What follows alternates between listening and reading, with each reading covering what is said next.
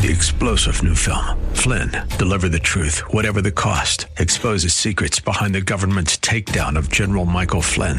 Flynn knew what the intel world had been up to. He ordered the first audit of the use of contractors. This set off alarm bells. He told the truth. He was the most dangerous person for Donald Trump to hire. They had to get rid of Flynn. Flynn, deliver the truth, whatever the cost. Available now. Watch it today. Go to salemnow.com. Salemnow.com. Scott, are you waiting for the package you just ordered? Maybe. Great Scott! Scotty, beam me up. This is SoCal Live with Scott Furrow. Good afternoon, ladies and gentlemen. Welcome to this Friday edition of Southern California Live. Great to be with you today, as we are each and every weekday from 3 to 5.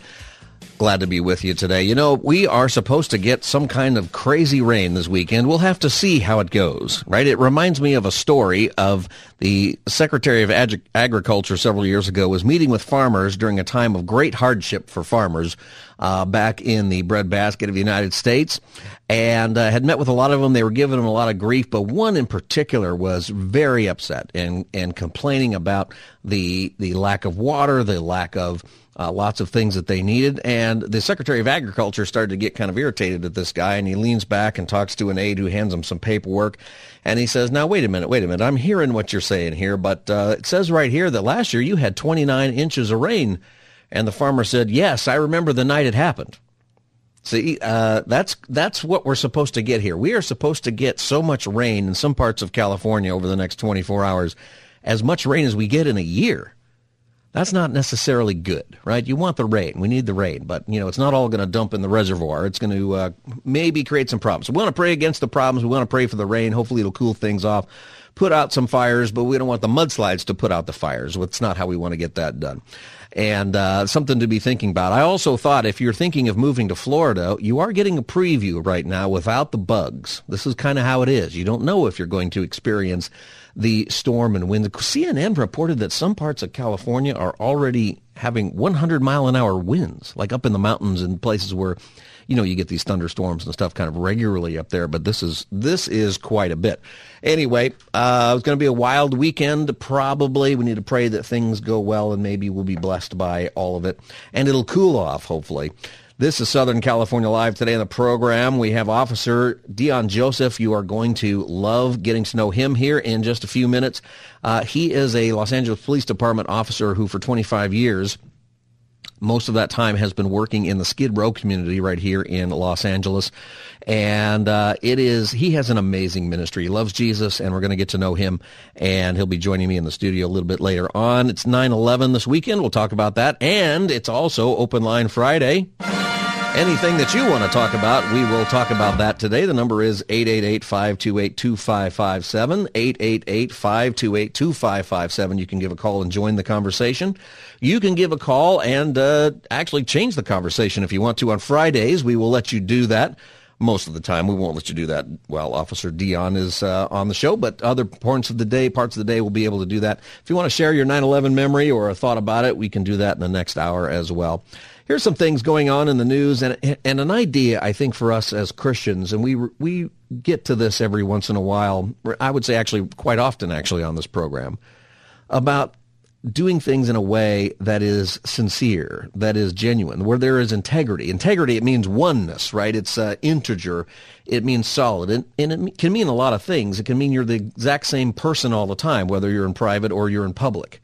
You ever meet somebody where they have a public persona, but then you meet them in person and they're just not the same person at all? And that can go both ways, right? Sometimes there are people who have a, you know, an acting job or something and they always play the bad guy and then you meet them in real life and find out they're very kind and very generous and they're not who you think. Often it's the other way. They they seem very nice in one way that you see them and then they change their mind and, and uh, when you meet them in person, they're just completely different. Christians need to be people who are the same. Our love must be genuine and sincere. Romans chapter 12 verse 9 says this, love must be sincere. Hate what is evil, cling to what is good, be devoted to one another in love, honor one another above yourselves. When you think about each one of these things, this is the way that the Christian, somebody who is a disciple of Jesus, somebody who wants to be like Jesus, these are all things that are Jesus. His love was sincere. He hates what is evil. He clings to what is good. He's devoted to one another in love. Honor one another above yourselves. He died for us. He he lowered himself. He condescended to to be lower than us and bring him up, never lacking in zeal, but keep your spiritual fervor, serving the Lord. All those things are Jesus. That's who we are to be as disciples of Jesus. Since we're thinking about England, if you look at this verse in the King James Version, uh, let your love be without dissimulation, it says which is maybe a word we don't use too often anymore, but it's a little better than sincere. Uh, one translation says, let it be genuine. I kind of like the dissimulation. Literally what it means is let your love be unfeigned or let your love be, or let your love be unfaked, if that makes any sense. It, for real. Is your love for real?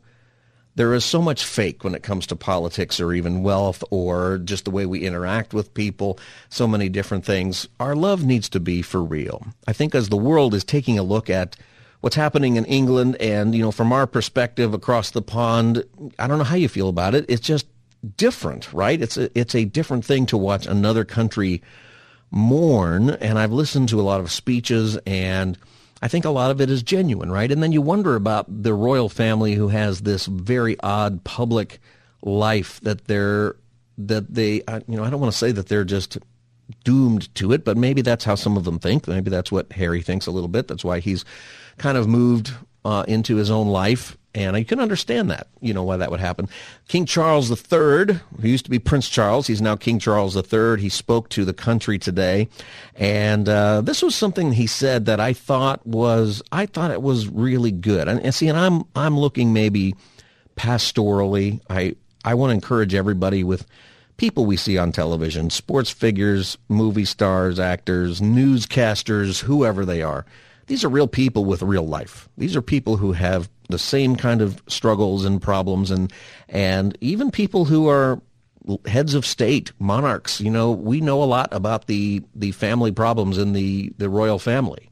We understand that there's tension. We don't know all of it, how much of it is real because lots of things get reported and it's a lot of gossip and a lot of that stuff but you have to kind of say, you know what, every one of these people, they're just flesh and blood. They're going to stand before Jesus one day and have to give an account just like the rest of us. Hopefully they come to faith. A lot of news out there about maybe the Queen uh, knew the Lord. I hope so.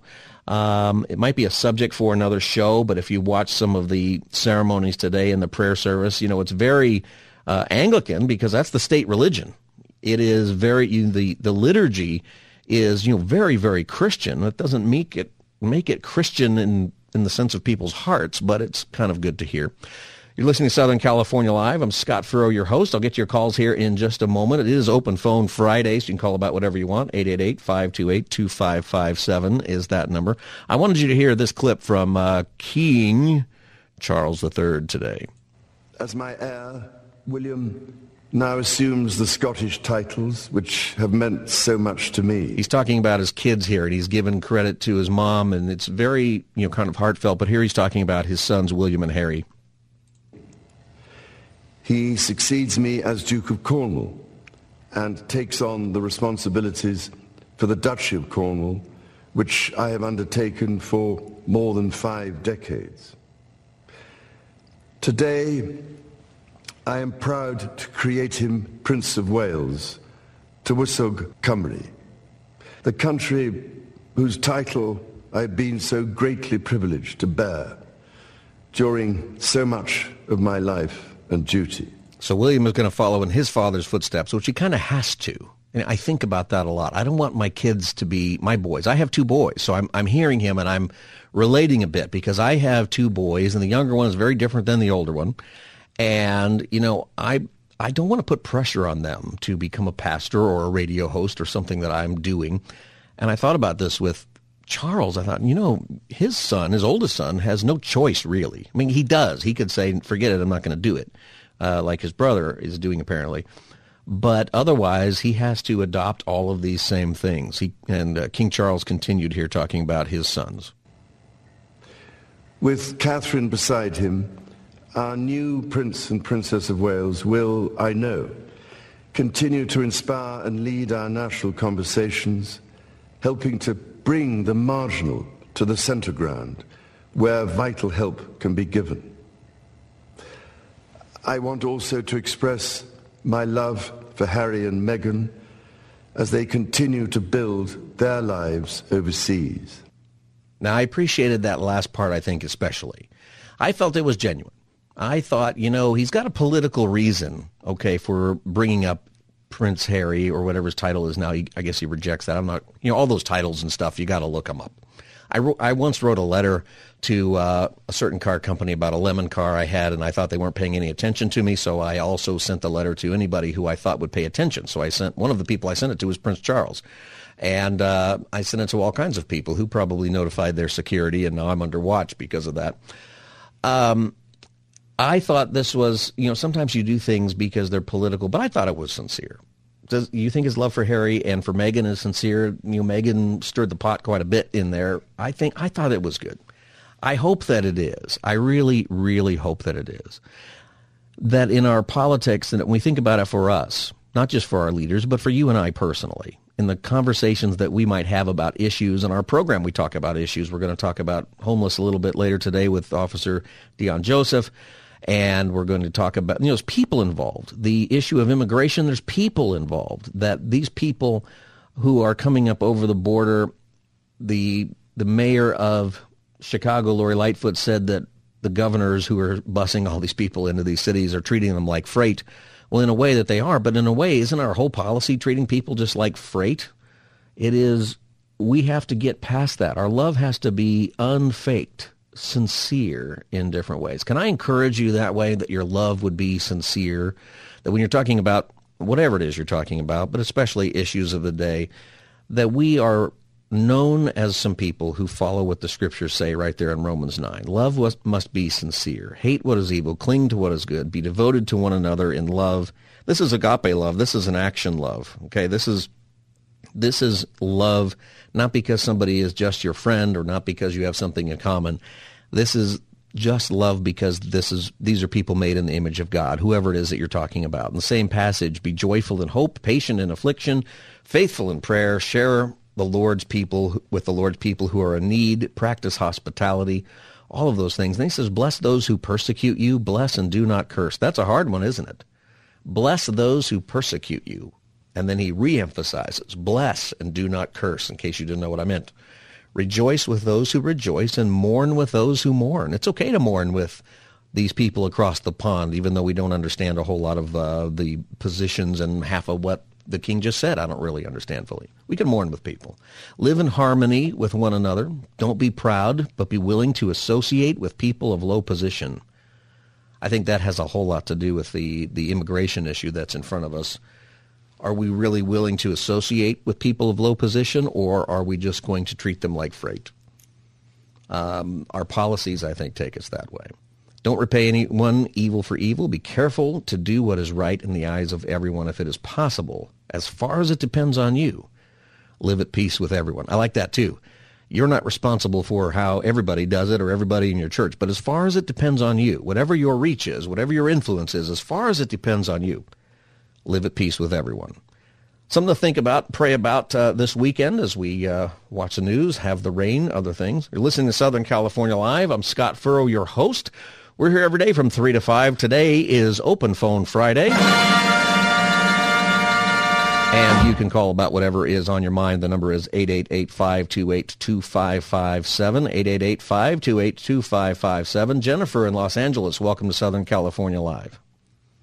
Hi. Hi, Jennifer. So my question, hi. My question to you is um, how I am struggling as somebody who is middle-aged who is in the process of trying to make a career change and I'm getting very frustrated. I'm in a career that I've wanted to be in since I was 12. And I'm noticing that it's becoming, it's making me very angry, very um, aggressive. I'm just not a very happy person. You're not I, happy in the career you, know, you have now. No, um, I at one point I was, but things have just been changing so much, and um, you know, it's just it doesn't pay the way that it used to. Everything's just different mm. about the career that I'm in, and I'm noticing I'm having um, have explosions. I went to jury duty, and was almost arrested because I refused to be on the jury. And uh, the judge talked to me. I told him that this was a very bad time for me, especially uh, mentally, emotionally. I cannot handle this particular case. Mm. And, um, you know, he, you know, so that's an example of just being so angry and aggressive and frustrated. And it's hard for me to pray. And, and I'm having a hard time with that. I, I just want to be angry all the time because I feel like my childhood dream, um, I work so hard and it's just, it's not what I thought it was going to be. I've been in this industry for a very long time, since the 90s, but I'm noticing that it's not making me happy or feel complete. And I'm, I'm worried about where's my path? Because we keep, you know, I keep okay. hearing, well, you have a purpose in your life. And I'm like, well, what's my purpose? I don't hear God telling me what my purpose is. Yeah. Okay. So the you the career that you're in, uh, can I ask what that is? Like generally, what is it? It's uh, it's the same career you're in. I'm in radio. Oh, okay. Are you down the hall? Because yeah. we could have, you know. Um, all right. You know, uh, and you know, it is. Here's what I I would say, and there's a, there's a whole lot here. If you're dealing with you know anger and stuff, the one thing you want to be careful about if you're if you're changing careers or going to get a new job, even if it's in the same business, if you just go to another station or another similar media type role or whatever it is, you know, sometimes we take with us whatever the problem is, right? If we are dealing with anger, maybe it has nothing to do with our job. Maybe the next job is going to, you know, every job is going to have stress and have parts of it that you don't want to do. Uh, I love my job. I love what I'm doing. I love being on the radio. I've been a pastor. I changed careers in a sense recently, although I'm still in ministry. Very much I see it, it's pastoral, but the job's different. But there are always things that you get frustrated with and you just have to push through it. Um, you know, what I would do, Jennifer, is also consider that when you change careers, what, what career would you think about doing? Are you making a move? Have you applied somewhere else? Oh yes, and it, but it's it's um, the struggle is trying to get out of this business into something completely different. I want stability. I want normalcy. Mm. You know, I don't want to always be worried about my job and concerned. And you know, it, it, it, it, I had so much fun in the past, but things have changed. You have to be careful what you say. And you know, I I work in an environment where you know the littlest thing that you say, you can get in big trouble. And I just I don't want that anymore. I just I want normalcy. I want to feel like I'm things are stable, you know, and I don't want to be on edge and nervous all the time. So trying to find something completely different with my skill set, especially, you know, when you're middle aged, it's real scary because you get more rejections than anything else because you, you know, all I've ever done is entertainment. I haven't done anything outside of that. So trying to you know, say, well, this skill set could work in customer service. They they want to know, well, what have you done in customer service? So it's so frustrating, mm. and it's it's it's hard, you know. And so I pray and I'm hopeful, and then when after you just keep getting rejection after rejection after rejection, it takes a toll on you. Yeah. Well, something I would here's a couple of things, okay, and there, it's obviously something that it takes some time. If you keep getting rejected, you have to ask yourself, maybe God's not opening this door. Maybe God doesn't want me to leave. And you just have to realize that that's possible. All right. And okay. you know, and then you you should look at that because one of the things you don't want to do is leave your job or a career and get into another job. You know, what a lot of people do is they they leave because they want to make more money. And they make more money in this other position that opened up and sometimes it's a promotion within the same company. Sometimes it's the same type of job or even a different career. And then what happens is, that they they leave behind the things that they actually did love about the job that they had before and things that they were actually good at. And they end up in a job where they're getting paid more but they're miserable and incompetent and then they get fired. You don't want to do that. Or that you right. get to a new job right. where you just hate it and you thought you were going to like it but then you found out that it's under the same curse that your current job is under. And you know when you were describing kind of the frustration of today that so many of us have. You know, we live in a time where you got to be careful what you say. You people are overly sensitive just about any job, especially if you're dealing with the public. You just never know. Um, what I would do here's what I here's what I'm going to tell you to do. Have your own Bible study through the book of Proverbs, the whole book. Okay. All right. It okay. has a lot to do about every subject uh, about wisdom. What you need is wisdom. And the book of James says if you ask God for wisdom, he will give it to you. Jennifer, you need some wisdom before you make a choice that isn't really going to help you. Most of us take our frustrations into the next job, right? Um, and sometimes maybe your job would get better if uh, your boss changed or if, you know, sometimes that happens, but sometimes you go and you find out the boss is the same at the next place, right? Um, get into right. the, have a Bible study through the book of Proverbs and ask God for wisdom. Are you in? Uh, and if you know if you're getting frustrated and anxious and and having some anger, Proverbs will help you a lot um, to focus on that. And maybe there's something that you need to do that's a hobby that you're not getting paid for that's just fun uh, right. out, outside right. of work. Well, can can I ask you one other question? What about because I grew up where my parents raised me, you do not go to therapy. Um, Jesus is your therapist. And I've been, you know, um, shamed because I said maybe I need to talk to somebody and, you know, release some of this anxiety that I'm, I'm dealing with. Mm-hmm. Um, is that a bad thing? I mean, I've gone to Christian therapists before and I have a, a new therapist but now I kind of feel guilty having a therapist. Do, do you do you think that you know as a Christian it's not good to go to therapy? I think if you have a good therapist, uh, it can be a very good thing. Proverbs eleven fourteen, speaking of Proverbs, says, "Where there is no guidance, a people falls, but in an abundance of counselors there is safety." It's okay to have counselors. It's okay to have people okay. give you input. Now there are some very bad counselors. And there are some people in that profession who just want to put you on a medication. And for some people that helps, but other people it doesn't, or it's not really the best solution. Uh, sometimes you need someone just to bounce ideas off of. You know, a really good counseling session, either you either leave feeling like you were you worked something out, or you leave feeling really bad, but maybe it's because you got things to the surface that need to come to the surface. Find a counselor.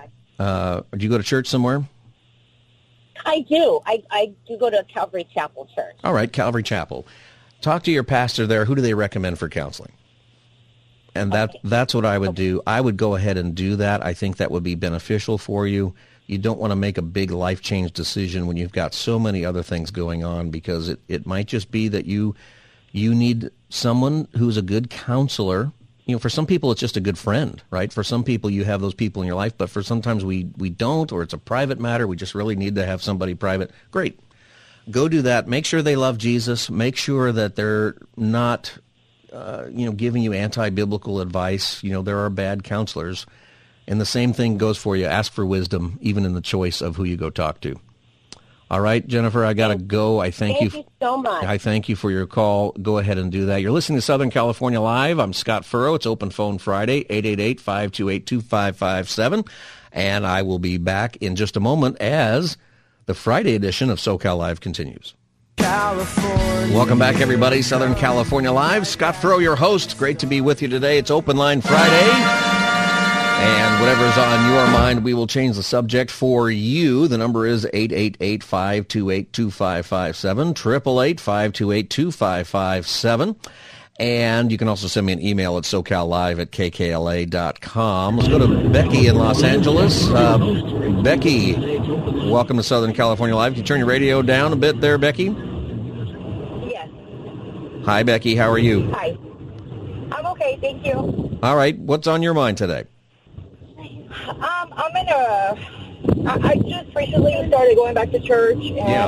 I'm trying to learn about God and everything. And I'm struggling because I'm in a relationship that's not healthy. Mm. Um, and I'm trying to figure out what do I do. I've been 12 years with him, and we have three kids, and it's I've been struggling a lot. Um, yeah. We argue a lot. We fight a lot. I'm not sure what I'm supposed to do. And yeah. Hey, I don't know. Are you in, you're in the car? Do you have your kids in the car with you? I do. Okay. Uh, I thought I heard him back there, so I thought, are, are, yeah. you, are you married to dad? We're not married legally, no. You're not married. Okay, so you got three kids. Is he in the picture, though? He lives with you? He, we live together, but he's never home. Okay. Well, you know what? Um, I think that, and I can't hear you too well here. I'm going to put you on hold, okay? Because there's a lot of uh, background noise uh, while you're driving there. I understand that. Um, you know, Becky, going to church is the first right step. Okay. Um, now, if he is, you know, physically violent with your other stuff, there are other things that we need to talk about. Um, the arguing and stuff. You know, there's there is a reason you're not married. Um, and I got you back on here, Becky. Uh, Becky, why haven't you been married in 12 years and you have the kids together? Um, that's a good question. that's a very. Good, he said he doesn't want to get married. He, I don't know. Okay, and he, you said he's not around. What? He works a lot, but then when he's not working, he's with his friends. Okay. Um, he's friends. I think a little bit more important than us. I think sometimes. I don't know. All right. Well, that's a pretty big deal, and so here's what I would say to him. You know, I think you need to say, you need to ask him. Uh, I don't want to be sensitive about this with you know the kids in the car. Um, you know, one they, thing. I, the sad is that it's they they understand too because they've been they've been around it. They they know. They ask questions. They How- ask why dad doesn't come home. how old are your kids? Uh, they're going to be 11 in October, and then I have a four-year-old. I have twins, so twins. Okay. Um, I'm going to put you on hold again because there's a lot of background noise there. Um, Becky, getting into church is a right thing for you. You need to have a community where you have support. Um, and, you know, if you want to send me an email later, I can help you make sure you're connected into a good church where I think they're going to have good teaching. Okay. My email is socallive at kkla.com. Socallive at kkla.com. Um, your uh, the person who is your kid's dad, he needs to take responsibility for these kids and for the life uh, that he has here. He needs to take responsibility, and we need to. You need to try to make that really, really clear because he's if he's not around and he's not there. Number one, he's missing out on your great kids. Fighter. I'm I'm sorry. Go ahead. I was just going to say he's a good provider, but he just doesn't spend time, quality time with the family. Yeah. He's never around. You know what? That happens sometimes, and even when you are married, the guy gets himself, you know, softball two or three nights a week, and he's hanging out at the bar with his friends. He's playing pool, or he's got a man cave, and he's he's in the house, but you never see Yes. him, right? Yeah, he's in the garage now. His the garage is his man cave now. Yeah. Mhm. You're Um, right. Uh, absolutely. That is a that's a problem that men have today, and it's wrong. Okay. Now, no, it, right. now what, there's a there's a, a a wife version of the man cave. It's like the she shack, I think is what it's called, something like that. So sometimes women do it too. Um, you know what, Becky? Um, this can't go on. Okay, so what? Eventually, it's not healthy, It's yeah. not healthy. Um, you guys need to see somebody for counseling. So I would get involved in the church, talk to the pastor at that church about it. And if you don't have a good feeling about the the church, uh, what church you going to? Uh, we were going to the church right here in our where I live at. Okay. I, I can't even tell you the name of it right now. My mind's like blank. Yeah. Does he go with you? Right here in Manchester. No, he said he doesn't want to go to church, Yeah. and I asked him to go to counseling. He doesn't want to go to counseling. So you are going to counseling. I, I, I have a counselor I see every week. The children haven't started yet, but I do. Yes, sir. Okay. Um, you have to have some resolution. Him not being, you guys not being married is a, obviously a commitment problem. Um, Right. you know, the only reason to do that is to keep your options open for some reason.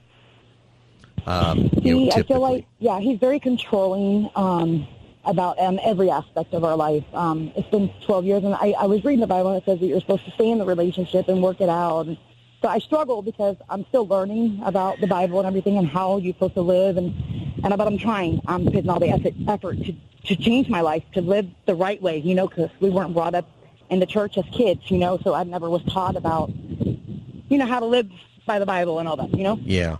So Well, I'm I'm reconverting right now. okay. Well, you're doing the right thing. Do you bring your kids with you to, to church? Oh yes, uh-huh. they go to the Sunday school. Um, when we with the one we go to, it's like right down the street from my house. Okay, great. But um, it's a really small community church. Um, Mm-hmm. I don't know them really well, and I don't know. I I'm still looking for another church that I would feel more feel more comfortable with. I'm still searching. All right. Well, make sure you go to a church, whether it's the one in your neighborhood or somewhere else, where they believe that Jesus Christ is the Savior, that He died for your sins, and that whoever believes in Him will not perish but have everlasting life. Because here, Okay. here's the thing: we're not going to solve all your issues here in just a minute on the radio. But, oh no, of course not. You know, but for you to find peace, uh, the peace that you get through the living Christ comes when you trust Christ for your life in the future. And right. the Bible teaches that for those who believe in Jesus, that believe that he died for your sins, that he rose again on the third day, that you you trust him with your life. That you get the Holy Spirit. Oh, who, oh, I do. Yeah. Oh, I do. And one of the fruits of the oh, Spirit, oh, definitely. One of the fruits of the Spirit is peace, and which is something you need. And by fruit of the Spirit, it's that not it's not something you have to do by yourself. Okay. Okay. It's something that you you have supernatural help with. And I think the way you pray okay. is you say, God, give me peace and understanding here, and I need your help. I need supernatural help. The Holy Spirit comes okay. alongside you, okay? And then work hard to trust God, and that if you pursue Jesus, you will begin to find a, a solution. The best solution is that your your husband decides, or not your husband, but I mean, he's technically your husband, right?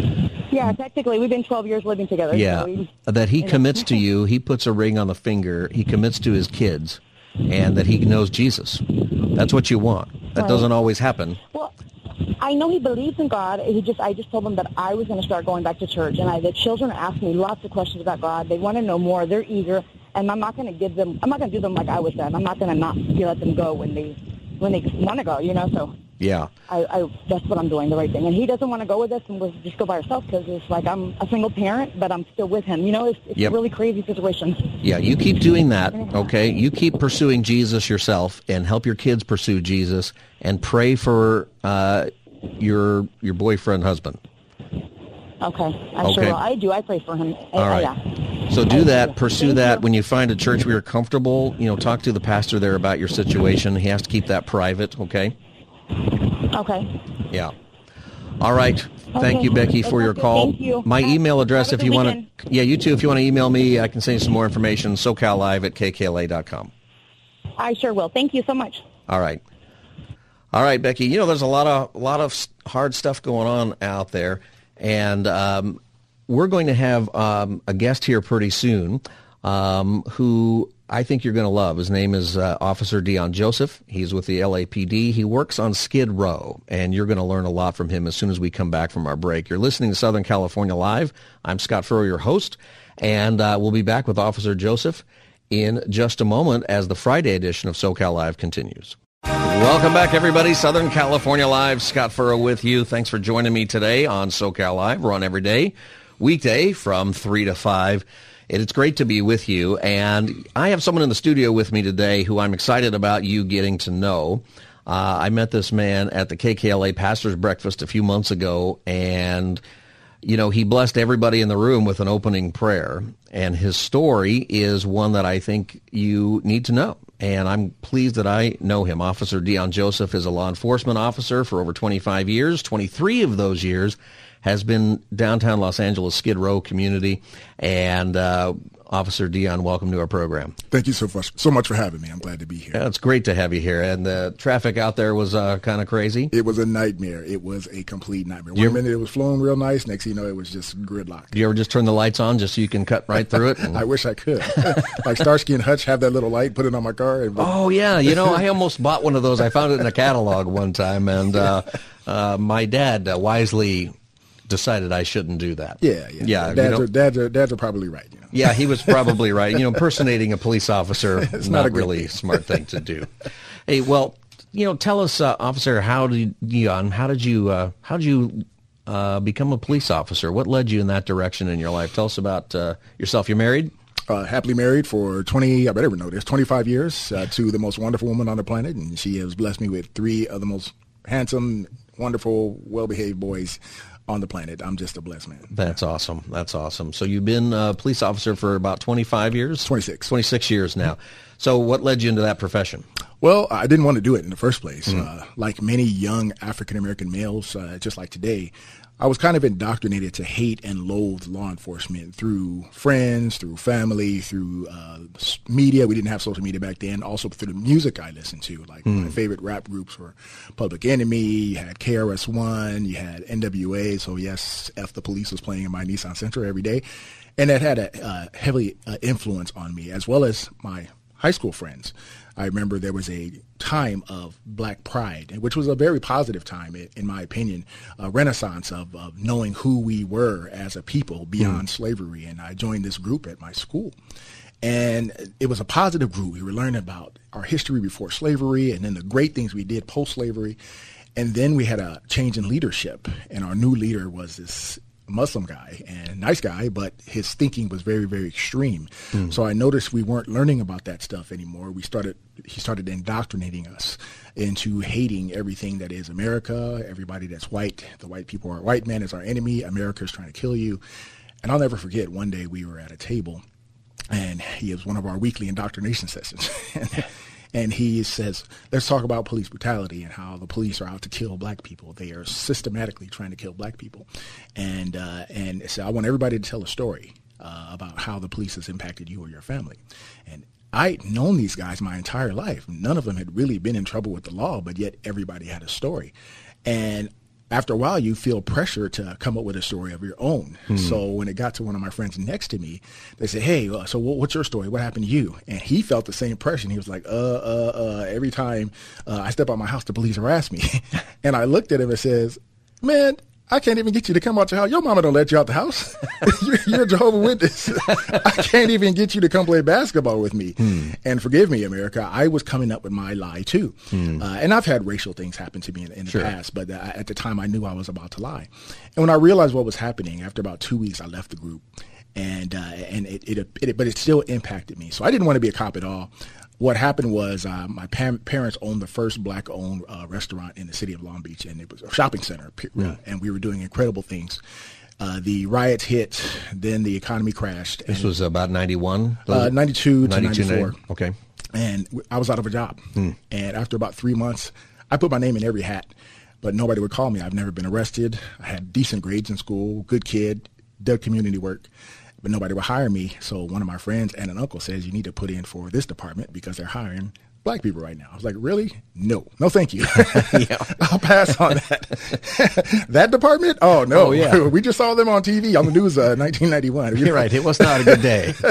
no, and uh, and, he, and, and then my uncle sat me down and he said, you know, it's what you make it. You know, uh, the job is what you make it.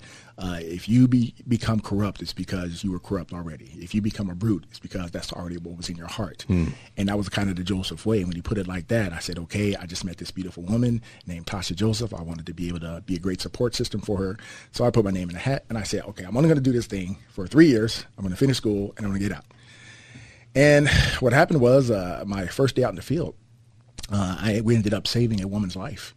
Mm-hmm. And that was the moment I fell in love with being a police officer. And I also discovered my, during my time out there that 90% of what was said about police officers was absolutely false. Um, you know, the vast majority of them are decent human beings. As a matter of fact, I always say this when I talk to college kids or even church members uh, I talk to. Police officers are nothing more than a microcosm of society. Mm we all can agree that out of the 330 million people in this great country we live in, not perfect, but great, uh, are decent people, whether they're white, black, Christian, Jew, Muslim, gay, straight, atheist, even devil worshippers. I know some nice devil worshippers. I may not they agree. need to know Jesus, but they can be nice. But they're very nice, right? Yeah, well, I know some not so nice people who love Jesus also. that's, that's true. That's yeah. true. Uh, so we all agree with that. When I ever ask them that question, everybody, 100% of the crowd raises their hands. Mm-hmm. Uh, but then I said we also have in the United States of America, out of 330 million people in the low, in the high hundred thousand, maybe low millions, people who are the negative exception, who cause all the drama, who keeps us looking at our cell phones thinking the world's a rolling dumpster fire in a dry forest. Mm. I said, from all of those walks of life, would you agree with that? And everybody raised their hands. I said, where do we select police officers from? The American public. And nine times out of ten, you're going to get great, hardworking, dedicated people who want to do a good job. But every now and then, the negative exception is going to slip on, slip uh, slip into these agencies, and they're going to disappoint us all. Yeah. What I hate is the hyper focus on the negative uh, exception, which is causing a depletion of people wanting to join the police force, and also frustrating officers currently who are retiring and leaving. And I, I'm worried about the next five years. What any major city is going to look like if this continues.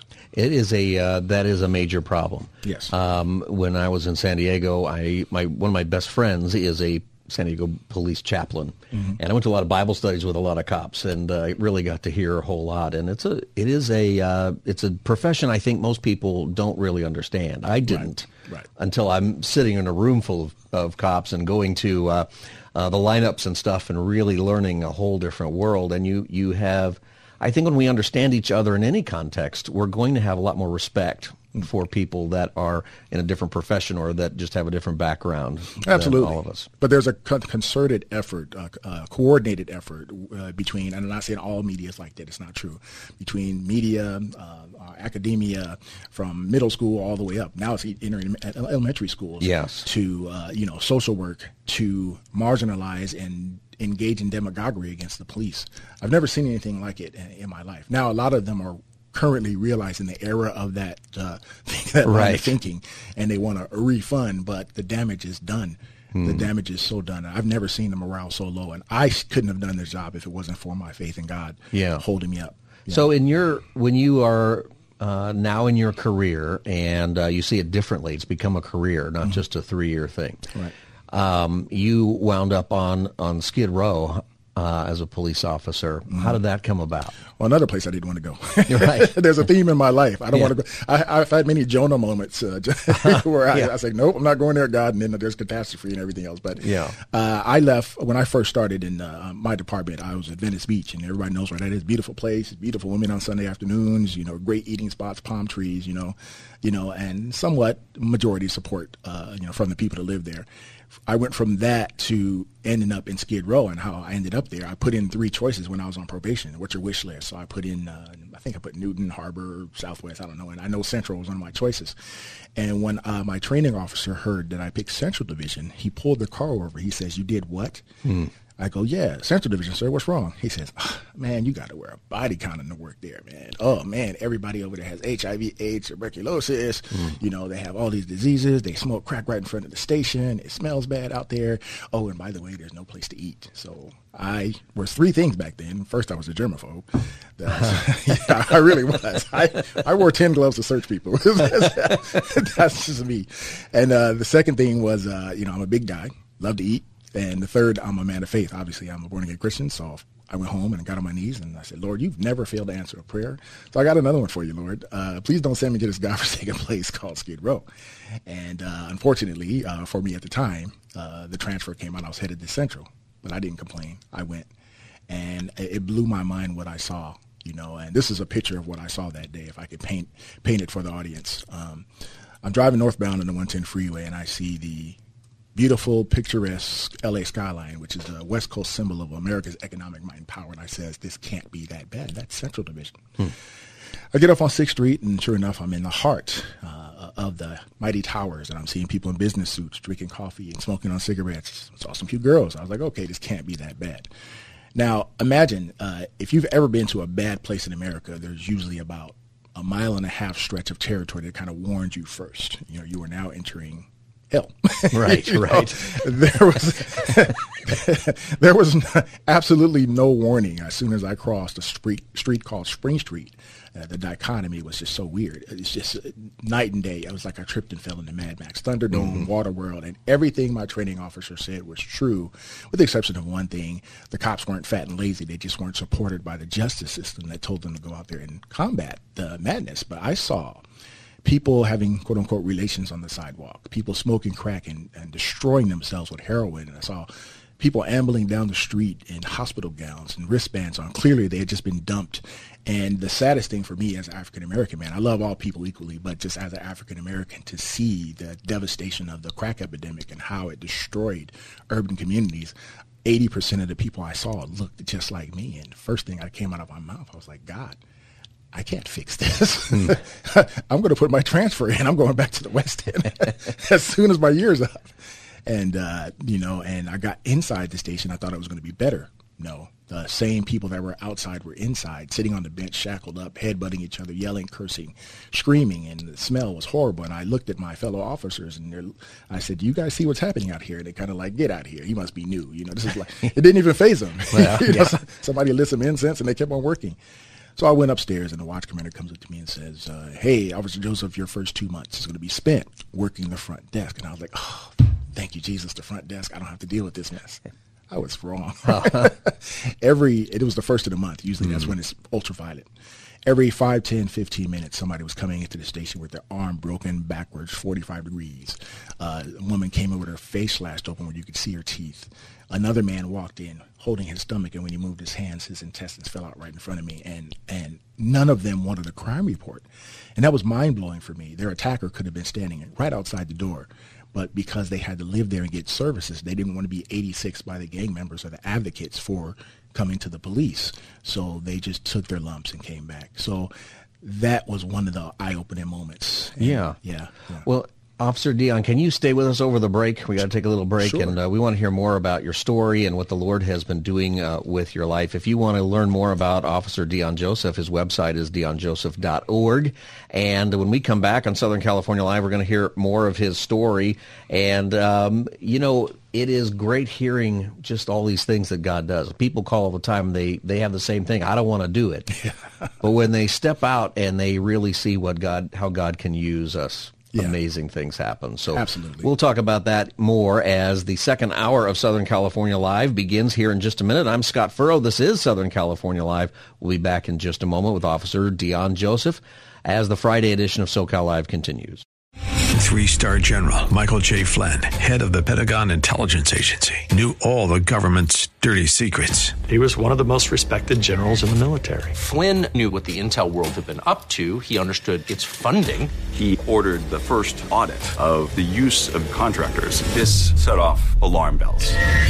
The explosive new documentary, Flynn, Deliver the Truth, Whatever the Cost, uncovers the facts behind this scandal. Flynn told the truth. He was the most dangerous person for Donald Trump to hire. I find out the worst enemy that I'm going to face in my life is right here in America. They took my assessment and they wanted me to change it. And I was like, I'm not changing it. They had to get rid of Flynn.